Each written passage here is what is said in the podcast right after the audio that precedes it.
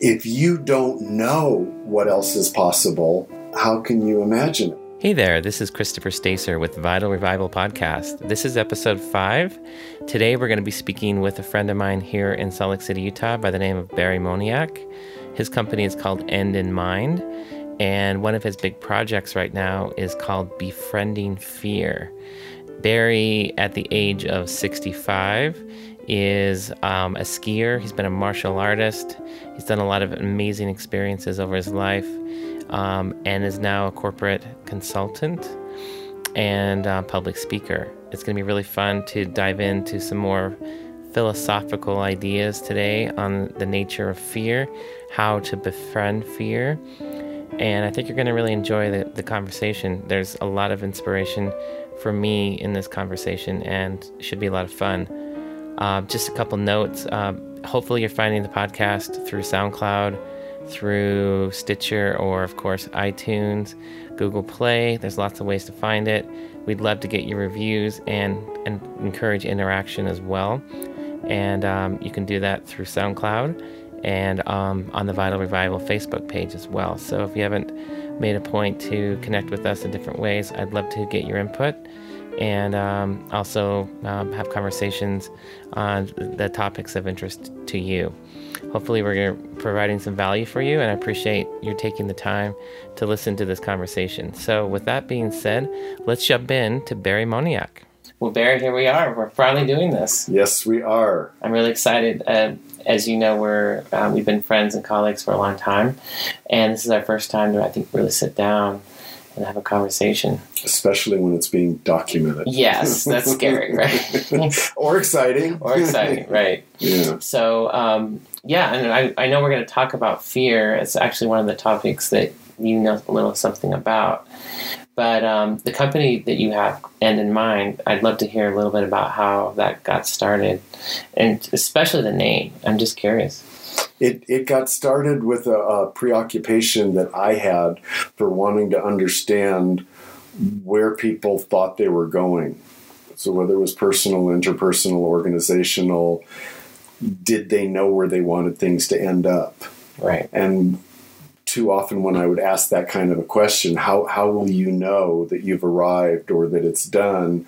I could see their eyes glaze over that they hadn't really thought that part through. Well, I was doing things like uh, backpacking mm-hmm. for weeks at a time. And I found it interesting that we'll jump in our car and, and just take off without thinking about is the car okay? But when you do something like backpacking, before you head out on the trail, you've gone through that pack how many dozens of times to make sure do I have every single thing that I will need on my journey? Because if I don't, it could cause me a problem. It could cost me my life. Yeah. Uh, in talking to pilots, no matter how many times they've taken the plane up, if they just took it up and landed it to, you know, grab a bite to eat or something before they take it up again, they go around and they inspect everything to make sure that it's okay. And I went, isn't that interesting? We will apply that kind of thought process in some arenas, mm-hmm. but not so much in others. Yeah. Relationship. Oh, I want to be in a relationship. I want to be happy. I want, I want, I want. Okay. Oh, you look like you would be perfect. Let's do this. Well, but have I thought it through? Have we even had a conversation? What would a successful relationship look like to you? Right. Have we talked about? Well, I don't want to talk about those kinds of things because it might get awkward. Well, it might get awkward because maybe we're not as much on the same page as we would hope we were. Well, now you get into something like a business. Well, when a business just goes off on a tangent because they thought it was a good idea, mm-hmm. but they hadn't thought it through, mm-hmm. no, that that could cost money. It could cost you the business. Yeah. So then you've got uh, a book come out, uh, the E Myth Revisited, mm-hmm. Mm-hmm, where he talks about getting your business to the point where it's franchisable. Right. Whether you ever do it or not wasn't the main thing. Could you? Mm-hmm. And when I was reading that book, I had a background in, in flipping houses. Okay. And there was a certain formula. I want this house to be the most valuable house on this street, but not more than one dollar more than any other house, Okay. or I'm throwing money away. I see. So I could invest into things in this home that nobody would ever pay for because of where the home is. Right.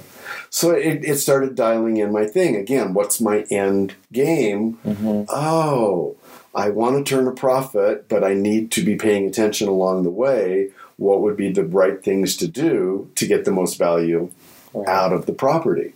And that's where end in mind. It's like, shouldn't that be something we were taught in grade school? Yeah. What is your end in mind, whatever it is you're doing? Right. Right. And obviously here we're talking we talk a lot about health and vitality and I know personally if you're not clear on where you want to go, there's for one, it's easy to fall into depression or just listlessness, just like a sense of, of malaise. You're not really checking in. Mm-hmm. and you play the denial game in lots of ways um, on a personal level. But you know now you're applying this to to organizations. Well, I mean, health is a perfect place to start that conversation. How many younger people throw caution to the wind, and and whether it's you know a poor diet or lack of sleep, lack of exercise, drugs, alcohol, who knows what, and the rationale is, hey, it's not that big of a deal Right. because I wake up tomorrow and I'm fine and I can keep going. I was there. I remember that. Then you get into your 40s and your 50s and your 60s, and all of a sudden it's like, oh, now it matters. But when I was in my teens and 20s, either nobody had really sat down and had a serious conversation with me, or I just wasn't open to it if they were trying, that what I was doing then will absolutely have an impact on me now. Right. So now I look back and go, oh, if I had it to do over again. So when I'm around younger people, I try not to be condescending or lecture them, but I really try to come from the heart of going, you guys, you have no idea how much this is going to impact you Right. later. So Yeah. I want you to have fun. I want you to have a good time. But if you're paying more on that price tag than what the experience is worth, Mhm. mm, then I'm telling you, health, right now you take your health and well being for granted because it's just there. Right. Down the road, it's something that needs to be fed and taken care of. So Yeah. Diet and exercise and supplementation become more and more important conversations as time goes on. Right. Just a, maybe a little bit further on that. What was the shift that happened for you? What age did that light go on for you? Uh, it started for me in my late teens when I got involved with certain spiritual practices that tried to convince me that, that certain foods I was eating were bad. Okay. And so I remember when I decided to stop eating meat and I went into the market to go, okay, uh, I have no idea what a vegetarian diet looks like. So there were these uh, cans of Loma Linda veggie burger and Loma Linda veggie links. And so my plate looked almost identical to what it did before, Mhm. but now it was vegetable protein instead of meat protein. And it didn't taste the greatest, but it wasn't the worst. But it started getting me questioning about Right. things. And I guess because I always had that curious mind, I kept running into contradictory or controversial lines of information coming from medicine, from science, from people who are supposed to know stuff, going, they're not all agreeing on all these things. But wait a minute, on this point, they do all agree, but they don't even realize they all agree. You know, the body needs a certain amount of water. Okay. Everybody agrees on that, Right. but they never brought their heads together and go, well, that's one thing we have in common. Mhm. Right. And is it good quality water? Is it? So that's what started me on my thing. Well, part of my uh, my adventure was living down in Mexico for a few months while I was doing the vegetarian thing, and I was reading this book, uh, Arnold Ehret, The Mucusless Diet, and he was trying to convince me that I should be eating fruit and nuts. Okay. Period. Yeah. I was adventurous, and, and so I went, okay. And so I started eating fruit and nuts, and I felt great. It was wonderful. It was easy. It was simple. And so I thought, wow, I finally found my diet. Now I know where, where I'm at. Well, then I came back to Southern California and went into a supermarket, and the fruits were like so much prettier. The colors more vibrant, and mm-hmm. and I was just like a kid at Christmas, going, "Wow!" And within a matter of a week or two, I was getting sick Wow. and talked to some people who knew about nutrition and told them everything that was going on and they said barry the the nutritional content of the foods you're eating here in california don't match what they were down in mexico and they were talking about the glaciers and how they uh, took the nutrients out of the soil when they when they Wow. created the the San Joaquin Valley, where most of our vegetable fruits and vegetables were growing, and this, that, and the other thing, and how they're not producing as much, not near as much down in Mexico as here, Mhm. and how the American Indians, most of the indigenous peoples, they would plant a crop one year and then they would move to a different Right. plot and a different plot and they wouldn't come back to that original plot for seven years because somehow they figured that that would allow the soil to rebuild its its nutrients Right. well we keep planting in the same piece of dirt decades after decades and we'll put things additives in to make the fruits and vegetables pretty and colorful to kill the bugs but nobody's putting anything in there to raise the nutritional Yeah. content Yeah. It's all presentation. and that's when I was introduced to supplementation. Mhm. That, okay, if, if you're not getting those ingredients somewhere, ideally it would be great if you got it from the foods. Right. But there's not too many sources where you can get the nutritional content out of the foods you need, so we need a little bit of help. So I started taking vitamins Mm-hmm. curious mind kicks in. I keep reading this stuff. Well, if the supplements are giving the body the finished product of what it is looking for, it doesn't necessarily know what to do with that. What it was really looking for was the raw ingredients to make that finished product itself. Mm-hmm. So I got introduced to uh, the difference between food grade or pharmaceutical grade and just off the shelf. And there was all this big to do about trying to make supplements uh, more under the medical umbrella, where you'd have to get a prescription for it, and, and huge battle. But I started to understand there's nothing on, there's no law stating that a certain vitamin has to have inside what it says it has on the label unless it's stamped pharmaceutical grade. Wow. It hasn't gone through that testing. Well, pharmaceutical supplements cost more, but at least now you know Right. you're getting the real thing. If they're food grade, that means to me that the body will will respond to it like as if I was eating a food. Mm-hmm. It's not some foreign substance. Right. So that's what got me interested in okay, what what are we doing? And every time I look at a piece of food, I can't help but wonder where was it grown, where was it raised? You know, it might look good, smell good, taste good, but does it have what my body's really looking for? Right. Fascinating. And going back a little bit on with the end in mind, um, recent project you're involved in is Befriend Fear. Mm.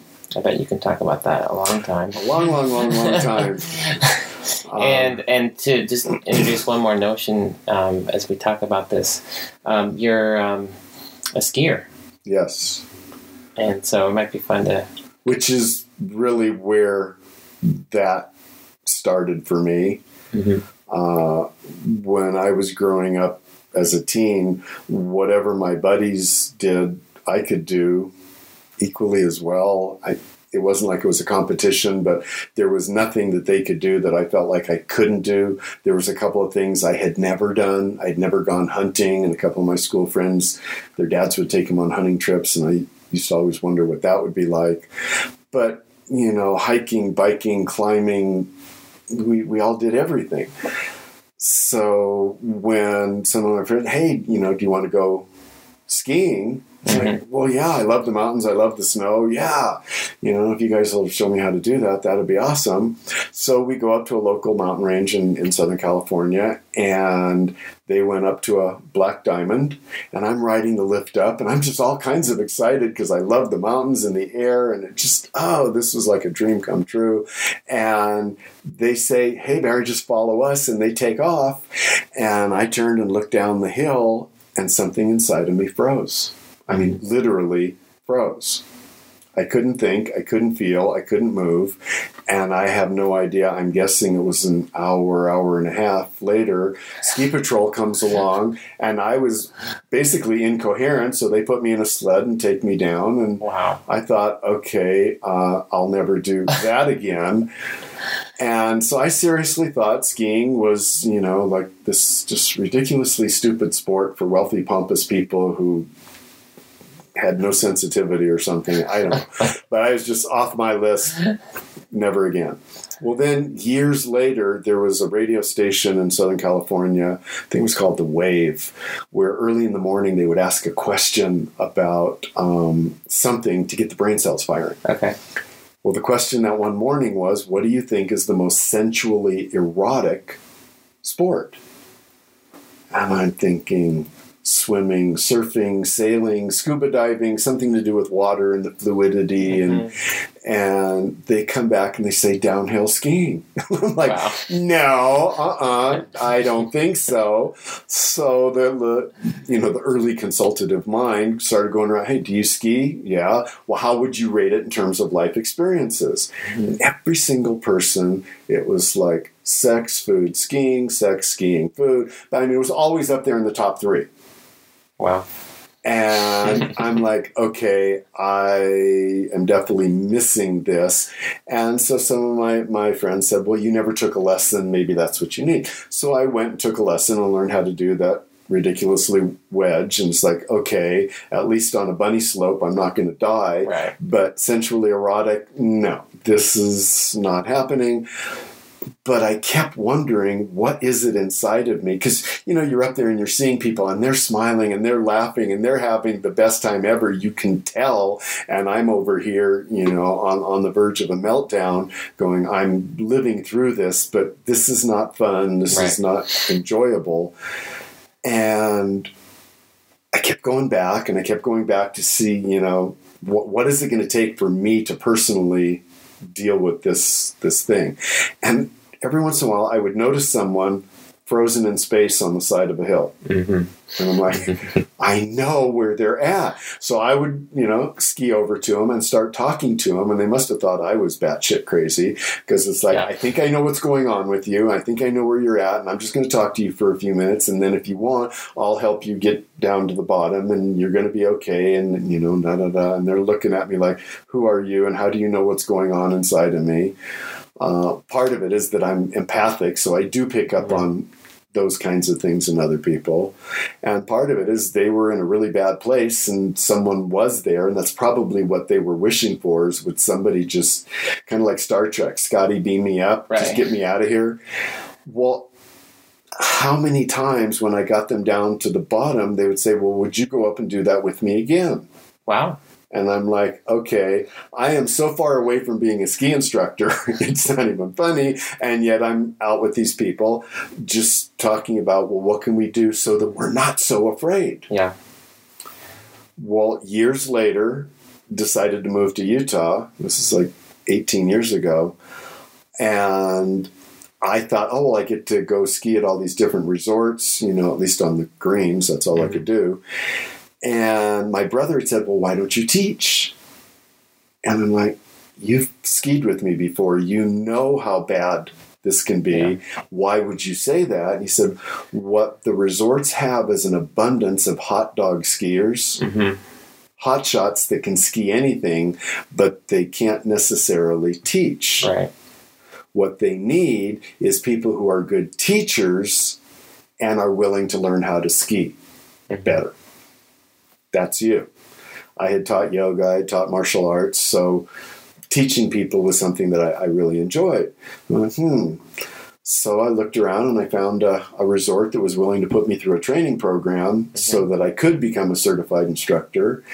And 18 years ago, I started doing that. And when they put the jacket on me, it kind of like burned my skin because it's like, I am so not a ski instructor. Right. Anybody on this squad can ski circles around me.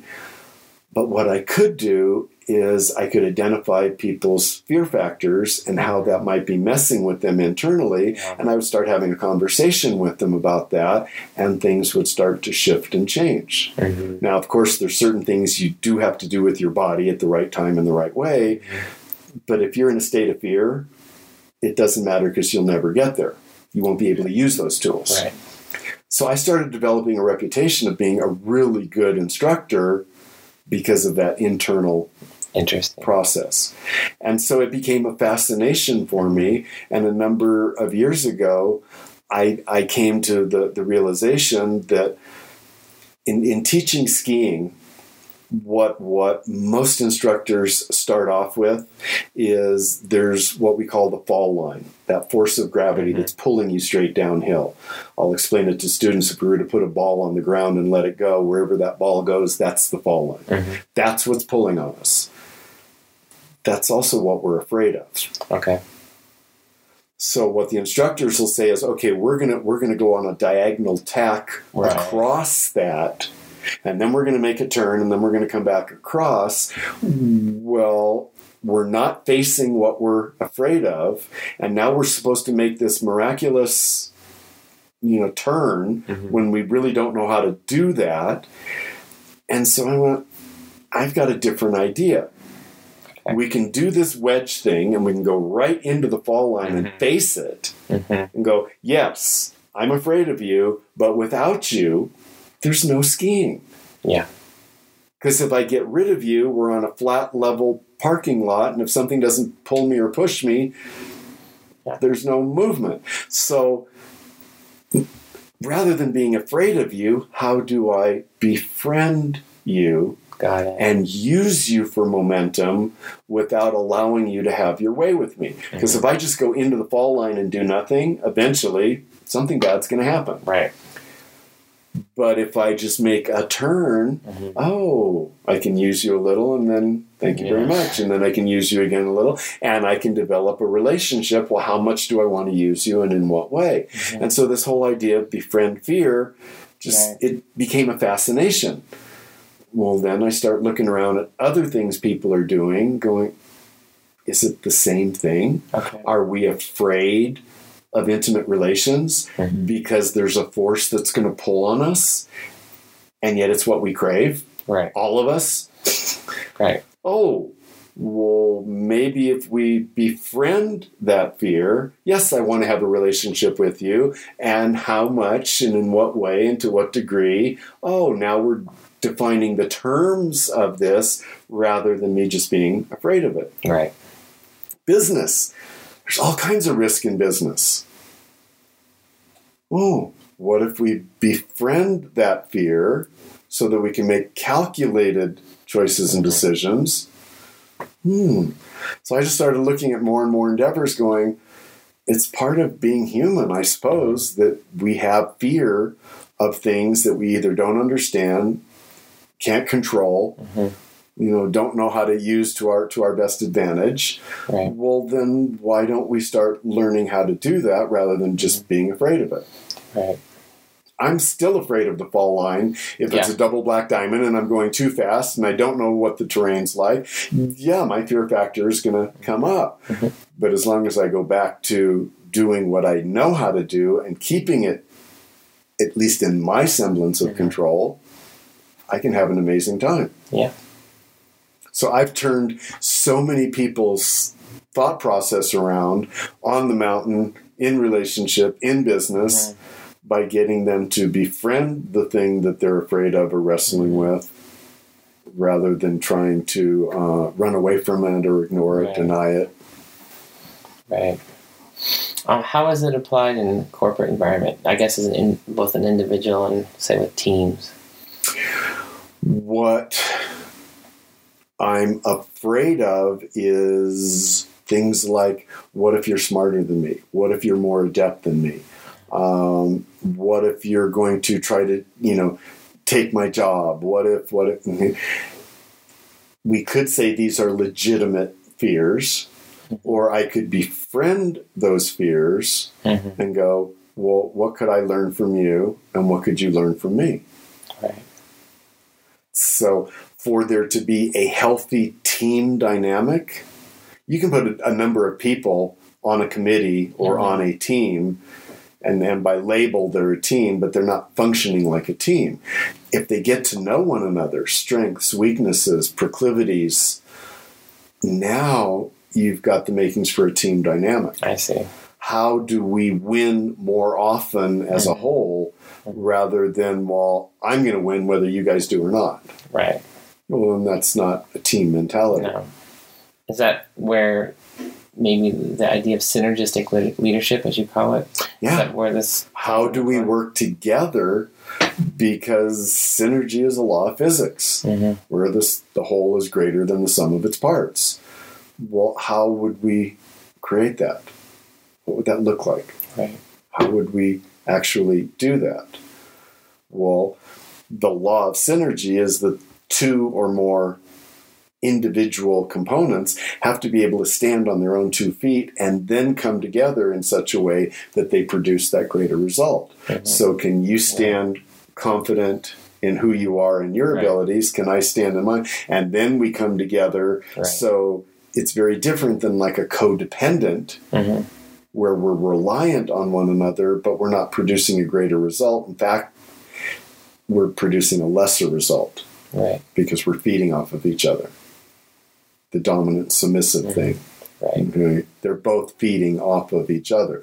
But if you get two people who are co creative, Mm-hmm. who are causative, now Yeah.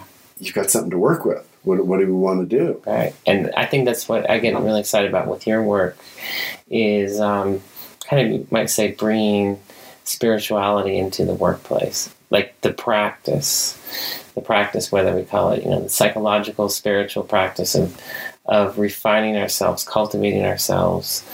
And you and I have both um, been drawn to, you might say, mystical arts, um, certain disciplines of meditation and things like that and it's easy to be drawn into the, the seduction of the monastery. You know, put put everything away, put the world away, and go into this this retreat. And um, I really love what you your idea of actually bringing the practice into the workplace because it's probably the the most common place for all of us Yeah. to come from um, in this modern era. I've pretty much gone from one extreme to the other in, in terms of this particular topic. In the beginning, when I was more on my spiritual trek, I thought that business was the Antichrist. It was stealing the heart and soul of, of humanity. Wasn't quite sure how economy was going to work without business, but I was absolutely convinced it was business that was ruining everything now it's not even so much bringing spirituality into the workplace because the, the more I've come to understand what spirituality really is, when, when you get away from the belief system of what you think it is, spirituality has everything to do with how conscious are you at any given moment about how you're showing up and how you're influencing everything in the environment around you. That is spirituality. It doesn't have a name, it doesn't have a label, there's no one to pray to about it, no one to ask forgiveness. It's just how do you show up? How do you play the game of being you? Personally, interpersonally, in business. And they went, oh, so it's really all about showing up like a human being. And that's when the light went on for me because I was doing all this psycho spiritual counseling with people and then realizing that a week or two weeks later, when they'd come back for another session, we were repeating and regurgitating an awful lot. And that was frustrating right. for me, and I felt like it was frustrating for them as well because there was a lot of, well, what you should have done was. Mm-hmm. And then I started thinking about it, going, hmm, we spend what, 40, 50, 60 hours a week at work doing this thing we call a job, our business. It's a controlled environment, mm-hmm. much more so than on our personal life. So if we came to co agreement that we were going to try one idea, one practice, one way of treating each other, talking to each other, passing the ball back and forth, and everybody agreed to do that, we're going to reinforce that okay so much more and we went this is the place mm-hmm. to achieve enlightenment because it's the laboratory it's the cauldron where we get to see does it work yeah if I treat you differently, does it produce a different result? If we communicate differently, does it produce a different result? Whereas I can go off into meditation, go on a retreat, have all kinds of wonderful experiences, and then come back and have to deal with you while I'm still starting from square one. Yeah. I have no idea how you're going to respond or react. But if I if I've been working on it mm-hmm. with you, right. oh, we're doing this in real time. Mm-hmm.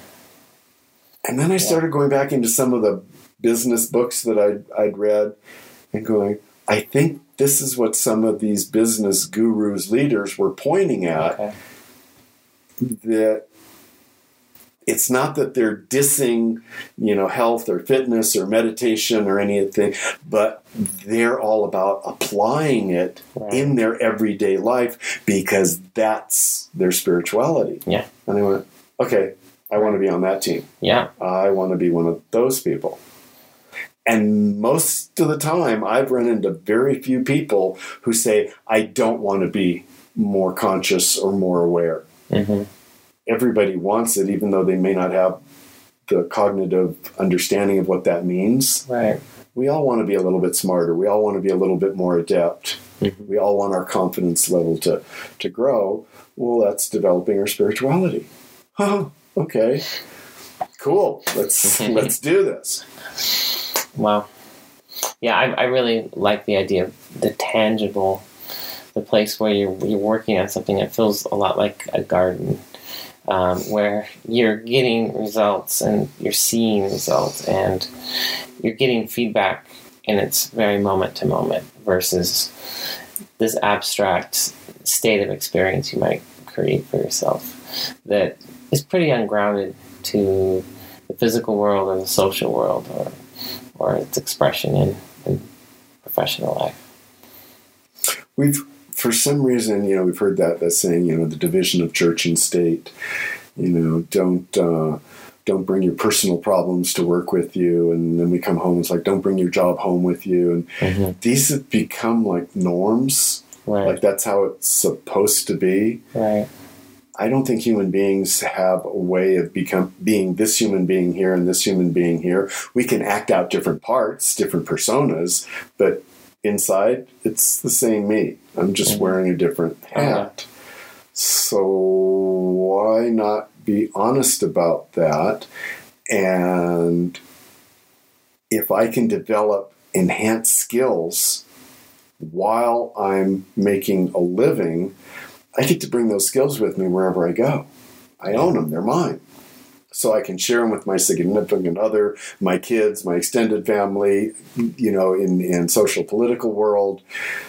And it almost seems like we've been approaching it the other way around. Mm-hmm. Well, if I can be a good person in all these other places, now I can bring it to work with me. And it seems like people struggle with that because then they get pushback in the workplace which is telling me it isn't quite soup yet. You're trying to superimpose a belief system on something because most businesses are physical constructs. They produce a product or service that has to meet certain specifications, demands, and and so it, it's not um, faith or belief oriented. If you want to make money, you're going to have to do something in Right. a certain way in order to produce that result. That's why I think it's the perfect testing grounds. Yeah. Well, does this really work? Because if it works here, I can take it anywhere. hmm Yeah, it's really exciting. Um, so you want to tell tell us your age? I just turned 65 this last January. When I heard that recently, I was pretty surprised. Yeah. What's your What's your secret to youth and vitality? Well, hopefully, I've been doing a few good things. I wish I would have done more sooner. The other thing is this this I remember as a kid looking at older people and it bothered me. They didn't look healthy, they didn't look happy. And and I just had this question like am I going to become one of them because it seems like everybody's on this conveyor belt moving towards that where we're kind Right. of old and decrepit. Mhm. And I was like, I, I don't like the way those people feel. Yeah, They're they're scared. They're they're in pain. They're they're they're not enjoying a quality of life. And so, as I was reading stuff like uh, Deepak Chopra, some thirty or more years ago, and he was talking about we have yet to define exactly, specifically what it is in the body that starts the aging process. hmm The best we can come up with is it's an idea hmm that we all seem to co agree on. Oh, we're all going to live to be 60 or 80 years old. And so, somewhere along the process, we set that time clock into motion. Mhm. And I'm like, so you're suggesting if we could readjust that time clock, it could be different? Hmm, okay. And so I just, I don't know if you've ever entertained the idea okay, I'm 65 and I may live to be 80, 90, 100 years old. So technically, I'm in the last trimester of my life. right. Okay, a little bit late to start certain endeavors because there just won't be enough time or, or physical vitality to accomplish them. Well, what if we said, no, you're going to live to be 200 years old, and now you're 50 or 60? Right. Well, you're barely a fourth of the way. Mm-hmm. So good for you for whatever you've accomplished so far. What do you want to do next? Yeah. well, I wouldn't think twice about going and getting a degree that might take me six, eight, ten years to get if I knew I was going to live to be 200. Mhm. If I was going to live to be 300, I would do it in a heartbeat. Right. I would go try this business. I would go travel here. I would, and I went, oh, so this this finite lifespan concept really does influence what I think is okay for me to entertain hmm doing or trying or hmm. Well, what if I was to play the game? What if? Yeah. and just go for it anyway. I think that's been part of it. Yeah. I love that. Um, I think that there's there's a, a stigma between generations that older people resent younger people Mhm. and younger people resent older people. So especially when you go into a workplace environment, there's palpable tension there. Right. And I'm looking at it going, okay, what is it that most older people want more than anything? If they had a billion dollars that they would spend most of it Mhm. to have their youth and vitality. Yeah. It's like, come on, people, let's just get honest here. And they have it, and we're pissed at them because they have it, and we don't. And so we can point fingers that they're misusing it or they're in denial, whatever, whatever. But we want what they have. Yeah. Well, guess what? When older people spend more time around younger people, it makes you feel younger. Okay. Yeah. And younger people are typically not near as entrenched in their belief systems or ways of doing things. And so it's more likely that they could see an alternative way of doing something, a creative idea that's never been thought of before, because they're a little bit more open. Right. And those of us who are older and in business, isn't that what we want? Mhm. That new, fresh idea, Oh yeah. That that perspective that could really make something good happen. So why would we not want to hang out with them and be honest? I love being around you because you make me feel younger and I love your ideas. Yeah. Why is that so hard for us to say? Yeah. because I have to protect my ego that I'm older and wiser than you and you should be looking up to me. Why? About what? That doesn't make any sense. well, now we can flip it. Okay. You talk to most younger people, they're resentful of older people because they're demanding Right. of that authoritative respect, whether they've earned it or not. Mhm. And all too many of them really haven't earned it. Mhm. We've made a mess of so many things, and yet we still want to be taken seriously. Yeah. Well, if someone was older and they've been paying attention, there's a greater likelihood they may have acquired some wisdom along the way. Mhm. Isn't that what younger people want? Is the wisdom without all the authoritative crap? Oh yeah. Just share what you learned. Save me some wear and tear on my journey Right. you know what's around that bend that i don't know about so if both would come off their high horses there's Yeah. there's so much to offer one another Yeah. and so again when i go into a, a workplace environment i've got the uh, the magic wand to to poke and prod and and and provoke those kinds of dialogs by confronting them on their own stuff. Yeah. you really want what he has and you really want what he has. So if you guys are willing to get over it this could be a mutually beneficial thing or you can keep doing what you're doing and I agree with you. Both of you told me in private it's it's insufferable, Right. and we can, will continue to be so. Or we could try something different. Yeah. I think another secret to youth is doing what you love. And I, I'm, I suppose you really love what you do. I think there's two sides to that, and I think maybe that's where some people get tripped up. There's doing what you love, but how many people know what that is? So I've asked people point blank, what do you really love doing? And they, they go blank. Okay. Well, traveling, watching movies. It's like, yeah, yeah, but I mean, in life. Yeah. Mhm.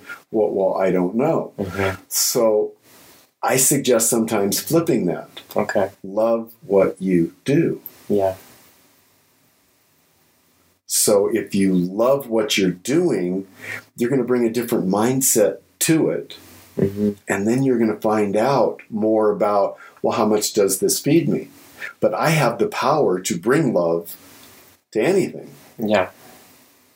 Getting love from other things or people, Mhm. that's an unknown. That's that's not something that I have immediate control over. Right. So you've got a job that you think is tedious or meaningless or what try loving it to see what what skills are you learning? Mhm. Is this a stepping stone that's preparing you for something else? Mhm. Yeah. I remember being told so many times growing up that that I was like a pinball in, in a pinball machine. hmm I was doing this, and then I was doing this, and then I was doing this. And I would listen to these people because I respected them and trusted them. And I went, Right. they're right. hmm I'm, I'm just not very together. I don't have a game plan. This is not making sense. You know, what is wrong with me? Why can't I just pick a lane and, and stick with it? Right. Because that's what academia was telling me I should do. hmm And then I started getting into psychospiritual counseling. And I could relate to so many people and so many of their experiences. People go, how, how is it, no matter what I talk to you about, you seem like you have some kind of analogous story? And it's like, yeah, how did that happen? oh, because I've been involved in so many different things Yeah. then I become a business consultant And it followed me there too, because I've done different businesses, I've been involved with different things. So I have points of reference that I can talk to people from that help it make more sense. Right. Well, a consultant that can't do that, even though they know stuff and understand stuff, if they can't communicate it in a way that the people who hired them can understand and use, they pretty much suck as a consultant. Yeah. So, yes, the experience is of value, but the ability to communicate that experience, I think that's e- e- equal or greater value. Right. Okay, okay. So that's the the loving what you do hmm and then see what it adds adds up to. Right. Yeah, I, I think maybe just wrap up here. The the end in mind, which was what we started talking about. Um, what I'm interested in, you know, and what how I got into branding um, was you might say self knowledge, like like trying to figure out what is the end, or you know what is my essence, what gets me really turned on, really super clear and on purpose. And I'm really interested in uncovering that. I and I do processes to help uncover that with other people, um, and just reveal it so it's more apparent. Um, did you have to go through your own branding process to, to come to this end in mind idea? Uh, like self discovery process where you basically landed on this and it became part of your purpose and you're kind of living and embodying it now. Well, again, yes, and I, I think there's uh, a caveat to that. Most people are familiar with a GPS system. Okay? As soon as you turn it on, the global positioning system tells you exactly where on planet Earth you are. Okay? But that's all it tells you. Until you program in a destination, it doesn't know what to do for you. Right. So it can say, oh, well, you're right here in Salt Lake City, Utah. hmm Great. Where do you want to go? Oh, I want to go to New York. As soon as I plug in New York, now the GPS system goes to work and it starts plotting routes. Would you like to go the scenic route, the fastest route? Okay, there's some obstructions here or there. Now it can do its job. So we start driving on our way to New York, and it can actually tell us approximately when we should arrive as long as we keep doing what we're doing. What happens when we get off the highway? Well, it's going to tell us. It tells us we are no longer on track to go where we thought we were going. We need to turn around or make a turn and that. Or if we needed to get off to go get some gas or food or there was something we wanted to go see, when we're done, it will redirect us back to mm-hmm. our route. Well, it makes travel really enjoyable because we can do any number of things and still end up in New York. If we never pay attention to that, we could end up in Miami Mm, Yeah. going, well, how did we get here and why aren't we in New York? Well, let's see. We wanted to do this and then this and then this and then this and then this. And here's where we are. Yeah. On the way to New York, we are absolutely entitled to change our mind hmm and go, you know what? I want to go to Chicago or Boston. Or you know what? I think Miami is a good idea, but we're making a conscious choice. We didn't end up there by accident. Yeah. So when I first branded, I thought this was a done deal for life. And then rebranded and rebranded. And it's now to the point where when I entertain a rebranding process, I actually get more excited rather than resentful. Wow. Because, oh, really? Again? Ugh, how many times do we have to do this? And now it's like, oh, every time I do it, it gets better and better and better because it's refining. It's Right. getting me closer and closer to that doing what I love Yeah.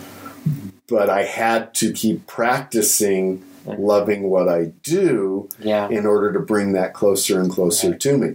So I don't think people's branding needs to be 100% perfect, but what's the best you can come up with right here, right now? hmm And then are you willing to revisit it Right. six months, 12 months down the year? I know it could be a little bit of a seemingly painful process, but do you still want to go to New York? Yeah. Well, you know, for some reason, I took off on this journey and started learning to speak Spanish, and now I really want to go to Mexico. Well, let's see if that makes sense. If it does, there's nothing that says we absolutely have to go to New York. Let's go to Mexico. Mhm. But we made the choice for Yeah. good reason. Yeah. So that's what's happened with me, and, and I encourage people to get clear on their vision and their mission and then revisit it. Mhm. Don't do what I did and think, okay, well, now that we've done that, it's a done deal Right. forever and ever. No, just for now. Mhm. Yeah. The most successful businesses, I believe the most successful relationships, and the most successful people revisit Yeah. their own vision, mission Mhm. over and over again to make sure is this still the best version of me I can come up with? Yeah. I love it. Um, and just a little curiosity here. So, what is it that makes it so hard for people to know what they want or what that end is? What are these? What I know that's a big question. It really is. It but really it's is. a really curious question because there's definitely areas in our lives that we just deliberately ignore or clueless about. Okay. so much of our social, societal, cultural construct is based on belief.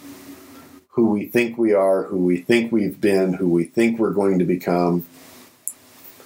And the brain and the mind that operates the brain has these these issues of bias. So there's unconscious bias, there's subconscious bias, there's confirmation bias, there's cultural bias, systemic bias, familiarity bias. There's all these biases, which is how the brain deciphers what's in front of me, what does it look like, sound like, what's my experience of it. That's how the computer is processing information and experience. You could have a five year old that's highly intelligent, incredibly creative, just the coolest kid. Try talking to that five year old about what's going on in international politics, national politics, Mhm. and they're going to glaze over. They're not a stupid kid, but they do not have the cognitive languaging capacity to understand what you're even pointing at, let alone try to process it. Now you come back and talk to that kid when they're 10. Well, they're probably going to be able to pick up on a little bit more than they were when they were 5. 15, oh, we're starting to have a little bit of a conversation. 20, a little bit more. At some point, you could actually point at them and go, I think they get it. I think they Right. realize what we are all up against, and now they're part of helping create the solution rather Mhm. than just being oblivious to it. I think that's part of the human Okay, condition makes sense. is Developmental. if you don't know what else is possible, how can you imagine it? How can you entertain it? If you've never imagined yourself being healthy or happy or in love or successful, I could talk to you until I'm blue in the face about why all those things are such good ideas, and your brain is more like the five year old going, I hear words coming out of his mouth. I see some glimpses of pictures here and there, but I don't understand what he's on about. Me experiencing those things, no point of reference. Yeah. So, for us to help people have the experiences, not just the education, the experiences where you can go, wow, I like the way this feels. I like the way doing this makes me feel. Well, now I could talk to you about, well, you know what, Christopher, if you were to continue doing that somewhere down the road, it could open up all these different opportunities. Wow. Now I've got a little mini micro point of reference to go, that's kind of a cool idea. That can become a fantasy. That can become a dream. That can become a desire worth pursuing. Right. That's where I feel like we could help one another Mhm. by giving them the ingredients to dream bigger Got rather it. than just telling them you're bad, wrong, and stupid for not dreaming bigger. And they're like, I have no idea what he just said, but it made me feel real bad. Okay, I thought I was missing something, and now he just convinced me I really am, and I still don't know what to do tomorrow morning to make it any better. So I think we could be much more useful to one another Mhm. uh, to help improve the human condition. This is, you might say, a more visionary, inspired culture where possibilities are seeded. They're they're planted, not necessarily. I mean, like you know, Kennedy saying in ten years we're gonna we're gonna put a man on the moon without any idea how we're gonna do it necessarily, but just instilling a vision. Well, he's he's a perfect example because visionary is absolutely a part of the mix. No vision, no dream. Visionary without practicality, nothing's ever going to happen. It just stays an abstraction. So yes, he made that. He put out a vision that people went, "Wow, how can you even say that?" But what was the very next thing he did? Created NASA yeah, okay, you people are charged with making that happen. That's being causative. That's Right. setting it into motion. Mhm. So we need the vision and the causality in order for good things to happen. yeah, So some depending on the age of someone and, and their their cognitive wherewithal, we might be able to give them a vision and then set something into motion. I find that all too often setting something into motion and then shining a light on the vision once once they're engaged in it, they're having the experience, much easier for them to wrap their mind around. Mhm. Did you ever see the movie uh, What the Bleep? Yeah. there there was one scene in that movie that I, I wish every person on planet Earth would, would be exposed to, where the shaman on this this tropical island, okay, who had never been visited supposedly by any other people from anywhere else, was sitting on the beach and he noticed a disturbance on the horizon line of the ocean, but he couldn't figure out what it was. But he kept staring at it and pondering and meditating, and eventually he saw the ships Okay. that there's actually something floating on the water, which they didn't really know about, and it seems to be coming closer. Well, then he brought someone else to the shoreline, and when he pointed at it and described it, hmm they were able to see it. Okay. That's what we need to nice. do Yeah. is is how do we point at something and describe something to someone else in such a way that they understand it because see too much of esoterics and and and uh, theosophy well until you speak my language i can't share my knowledge with you. Hmm really? I think it's the other way around i think it's my job that if i really think i know something how could i possibly convey that to you in a way that you will understand and do something useful with it Right. that's how we raise our kids. Yeah. Well, once you're an adult, then I'll tell you how the world works. No, we break it down to them every step of the way so that they get smarter and stronger and more adept. How do we do that with other people? Yeah. Hey, I have this awareness of something and I'm having this idea that you're not aware of what I'm aware of. Okay, how would I go about bringing you to that awareness?